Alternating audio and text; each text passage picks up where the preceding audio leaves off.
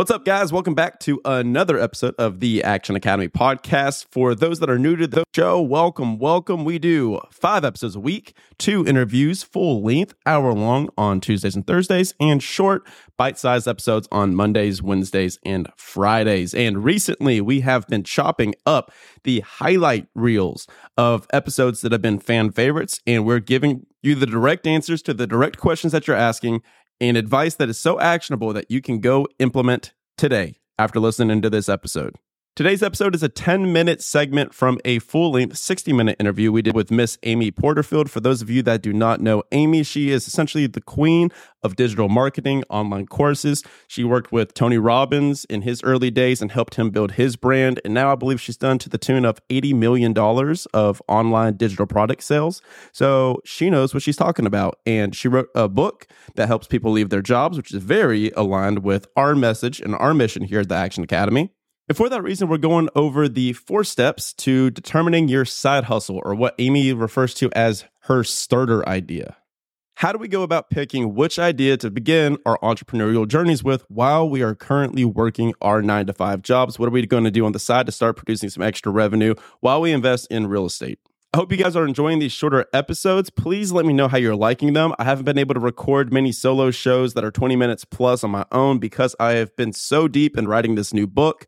I've got a goal for myself where I'm trying to write this 6,000 word book in 30 days. And that's exactly what I'm doing right now. I'm at 42,000 words. So we're on a sprint to finish this thing, and it is all consuming, guys. But I am putting so much of my time, energy, and effort and focus into this to make sure it is the best possible product and the best possible book for anybody that's starting their financial freedom journey to pick it up and have from A to Z the exact playbook and the exact roadmap to live a life of fun, fulfillment, and freedom. So, if you guys are enjoying the show, remember it's not free. You got to pay the fee. Please share this episode with one person that you think would get value from it. And as always, if you're looking to implement the information that you're learning today and all the information for the podcast, if you're looking around at all your peers, coworkers, and friends, and you're the only one sprinting while everyone else is jogging or walking, and you're sick of leaving everyone in the dust, come be with the sprinters. Hang out with us.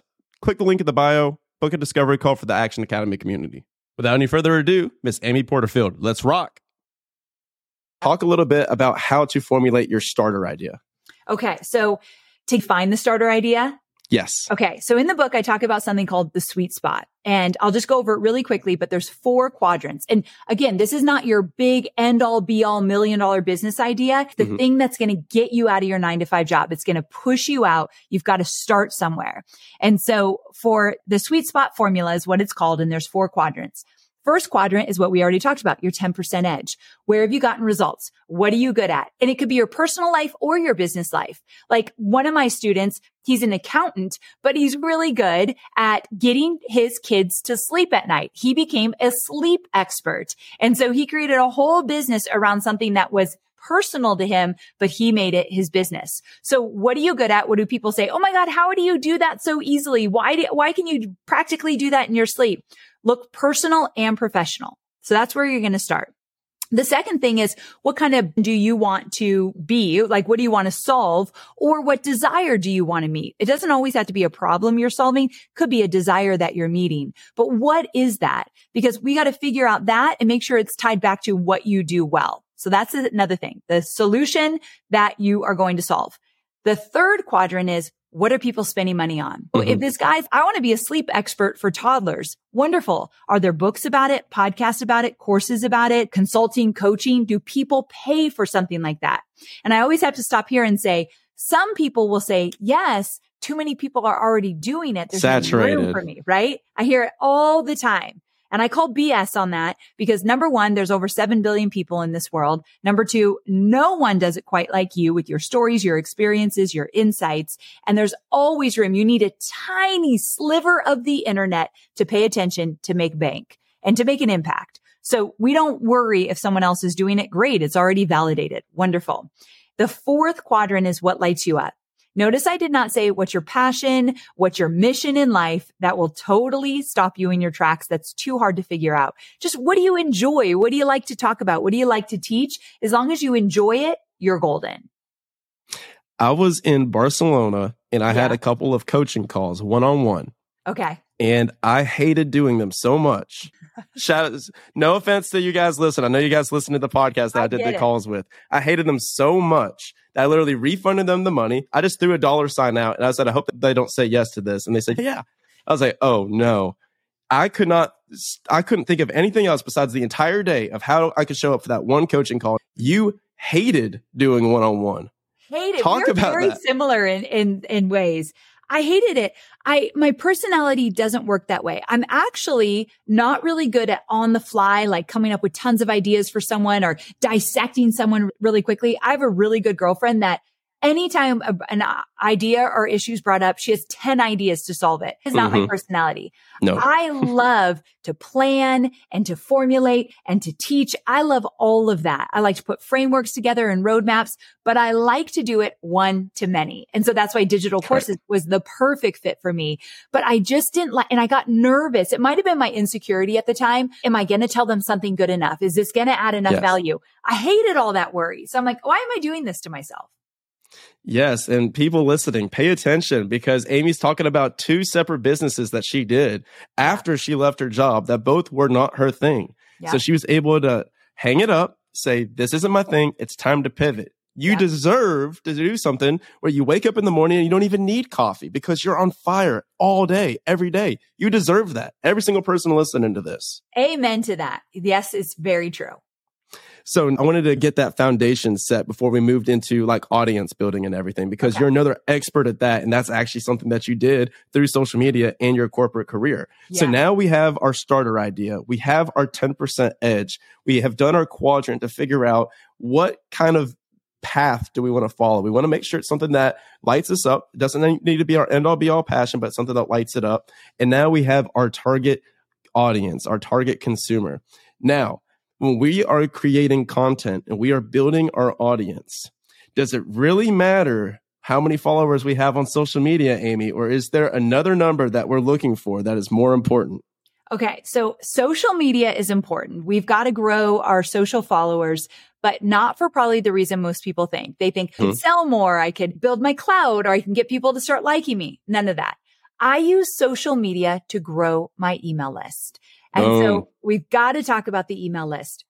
You do not have a viable business online if all you've done is build your business on social media, because that means you're building your business on rented land and Mark Zuckerberg or Elon Musk can change that algorithm and boom, your whole business changes overnight. What worked before is not working now. And so what I teach my students is we need to take people off social media and into your email. Now, I get a lot of people saying, yeah, but Amy, we get way too many emails. People don't open emails. Oh, you open Why? emails from people that you genuinely want to hear from. There was a recent study that a bunch, thousands of people were studied to see, do you want to hear about an offer through email or social media? And they said, if, if it's an offer that I am paying for, I want an email with all the details. I don't want to just see a quick Instagram reel and not even get any real details. People want to get an email if they're paying for something. Your email email list is incredibly important. And let me tell you a quick story. In 2021, Facebook and Instagram went dark. It went down for hours and hours. And we were all like, is the world still alive? What is happening? It was so bizarre. And that morning I had happened to send an email out about a program I had had for years, but I only sent it to the people on my email list that didn't have it. It was a $500 program. By that evening, when social media was still totally darkened down, I made $17,000 with one email to a segmented part of my list because my email list is more engaged than anything that would ever happen on social media. You've got to start growing the email list. And I'll tell you, every entrepreneur I talk about, their biggest regret is they waited too long. And so you can start an email list even if you're still in your nine to five job. Yes. And that was a whole other can of worms. I listened to your freaking podcast, Online Marketing Made Easy. I listened to the podcast. I was like, okay, Amy's talking about email list. I got to make an email list. So I started up my newsletter and it's small but mighty right now. We have 1700 subscribers on there. Love We're working on it. Yes. And guys, if you're listening, you need to freaking subscribe and subscribe to Amy's newsletter as well. but uh 75% open rate. Oh, just so everyone knows, 20% is the average. So 75, that must be a really good newsletter that people I'm are trying. it up. That's awesome. With 1700 people on your email list, you could make hundreds of thousands of dollars. You do not need a huge email list. You need an engaged email list. That's another thing. It's not like I'm saying you have to have hundreds of thousands of people for this to work. You absolutely do not. And what this looks like, guys listening, is if Amy was talking about like the person that was the toddler sleep expert, now that would look like maybe once a week they're sending out a newsletter saying, Hey, here's what worked this week as I was putting my toddler to sleep. Like, here's three best practices that I used. And then if you want to sign up for this, like, here you go. And then just lead with the content over and over again. So true. Wait, I have a quick question for you, Brian. This is like off topic a tiny bit, but your email list, do you, how often do you podcast? Daily. Whoa, what?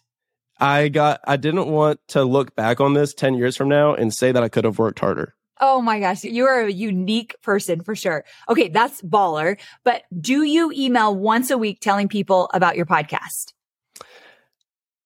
In sorts. Okay. That to me. I put a link to some of the episodes in the weekly email. Okay, cool, cool. Because one thing I do is every Thursday morning, rain or shine, I send an email out about my podcast that came out that morning. And it's basically a short email, what it's all about, and they can click to it. And then if there's an off week for some reason that email doesn't go out because I'm promoting something, I will see my downloads dramatically decline. My Wow. audience is very much in tune with, oh, the email. Great reminder that I've got a podcast to listen to and it has grown my podcast exponentially. So just something to think about. Hey, real quick, if you're still listening to today's episode, I'm assuming you got value from it, so I need your help specifically. My two year vision with this show is to help over 1 million people do what they want, when they want, with who they want, and I can only do that with your help. There are two main ways that a podcast grows. One is through ratings and reviews, and the other is word of mouth. If you could please leave me a five star rating and a review on Apple Podcasts and Spotify, as well as send this to one or two friends that you think would get value from it, we can reach the people that we're looking to reach. Thanks in advance. Talk tomorrow.